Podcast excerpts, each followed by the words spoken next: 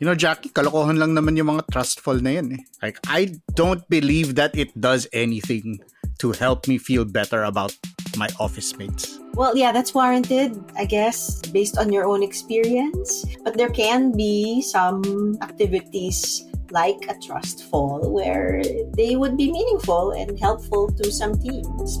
We've seen some of that.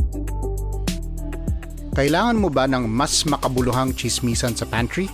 Listen to more conversations about work, both hot takes and thoughtful takes, with me, Carl Javier, and Jackie Caniza on The Imaginable Workplace. Check it out on Spotify and wherever else you listen to podcasts.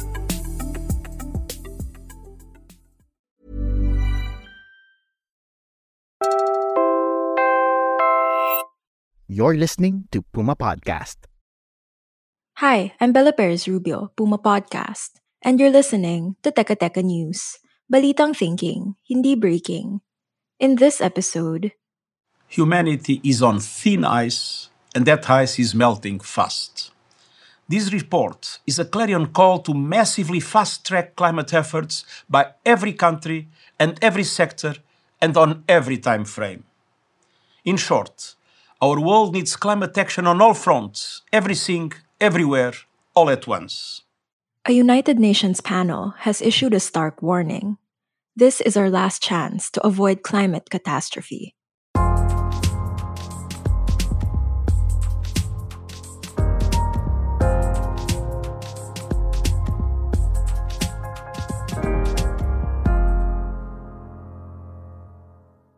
As today's report of the Intergovernmental Panel on Climate Change, IPCC, details, humans are responsible for virtually all global heating over the last 200 years. That's United Nations Secretary General Antonio Guterres.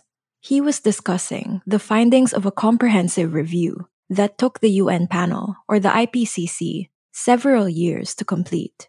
The final report was released just last week. The rate of temperature rise in the last half century is the highest in 2000 years. Concentrations of carbon dioxide are at their highest in at least 2 million years. The climate time bomb is ticking. Currently, the world is 1.1 degrees Celsius warmer than pre industrial levels. Once we hit 1.5 degrees Celsius, the damage to our climate will swiftly become irreversible. Detailed in the report are the millions of lives and homes that have already been lost to the extreme weather caused by climate change. Extreme weather is also driving displacement across several countries. But it's not all bad news. Although we're quickly losing time, it's not too late. The 1.5 degree limit is achievable, but it will take a quantum leap in climate action. Today's IPCC report is a how to guide to defuse the climate time bomb. It is a survival guide for humanity. As expected, the report said the world's richest countries need to do more. Much of the work is being coordinated through the G20, or the Group of 20, a forum of the world's largest economies. I have proposed to the G20 a climate solidarity pact in which all big emitters make extra efforts to cut emissions and wealthier countries mobilize financial and technical resources to support emerging economies in a common effort to keep 1.5 degrees alive. Today, I am presenting a plan to supercharge efforts to achieve this climate solidarity pact through an all hands on deck acceleration agenda. Here's what that agenda entails. It starts with parties immediately hitting the fast forward button on their net zero deadlines to get to global net zero by 2050. Specifically, leaders of developed countries must commit to reaching net zero as close as possible to 2040, the limit they should all aim to respect. This can be done. Some have already set a target as early as 2035. Leaders in emerging economies must commit to reaching net zero as close as possible to 2050 We'll pause here, but when we return, let's talk about that fund to help poorer nations cope with global warming.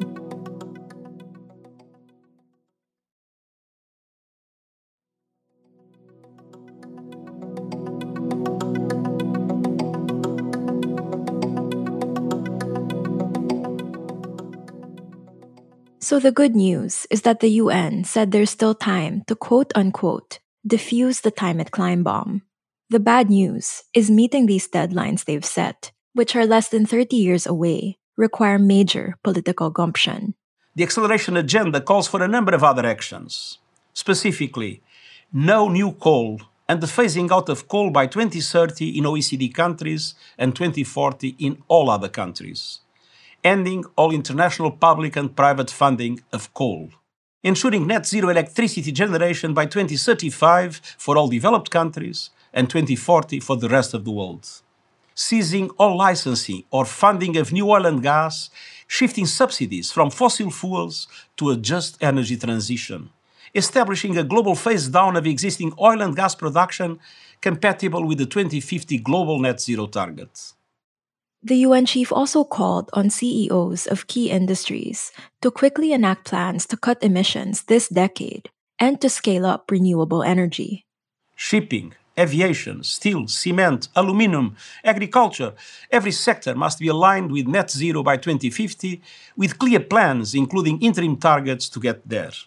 At the same time, we need to seize the opportunity to invest in credible innovations that can contribute to reaching our global targets.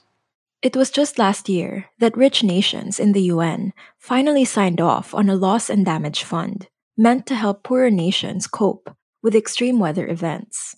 That was a major victory for island nations like the Philippines. But this was just an initial step. Working out the trickier details, like how much each country should contribute, will take more time. The longer we wait on any of these crucial issues, the harder it will become. Next year, the world's leaders will gather for the 28th Conference of Parties, or COP28, the UN's annual climate summit. The stakes will be higher than ever. By the end of COP28, I count on all G20 leaders to have committed to ambitious new economy wide nationally determined contributions encompassing all greenhouse gases and indicating their absolute emission cut targets for 2035 and 2040. The transition must cover the entire economy. Partial pledges won't cut it. Individuals and communities have a role to play as well. Speaking to the BBC, Greenpeace senior political advisor, Kaisa Kosonen, said projected 2050 emissions could be cut by 40 to 70% through end use measures like cutting back on meat, flying less, and building more bike and pedestrian friendly cities. Here's UN Secretary General Antonio Guterres again. We have never been better equipped to solve the climate challenge, but we must move into warp speed climate action now. We don't have a moment to lose every country must be part of the solution. Demanding others move first only ensures humanity comes last. And that was today's episode of Teka News. Again, I'm Bella Perez Rubio. This episode was edited by Pidoy Blanco. If you like this episode, share it with a friend or two. And don't forget to give it a 5-star rating on your podcast app. At para sa mga mahilig manood sa YouTube, Puma Podcast na rin po kami doon. Just search Puma Podcast and subscribe to our channel. Thanks for listening.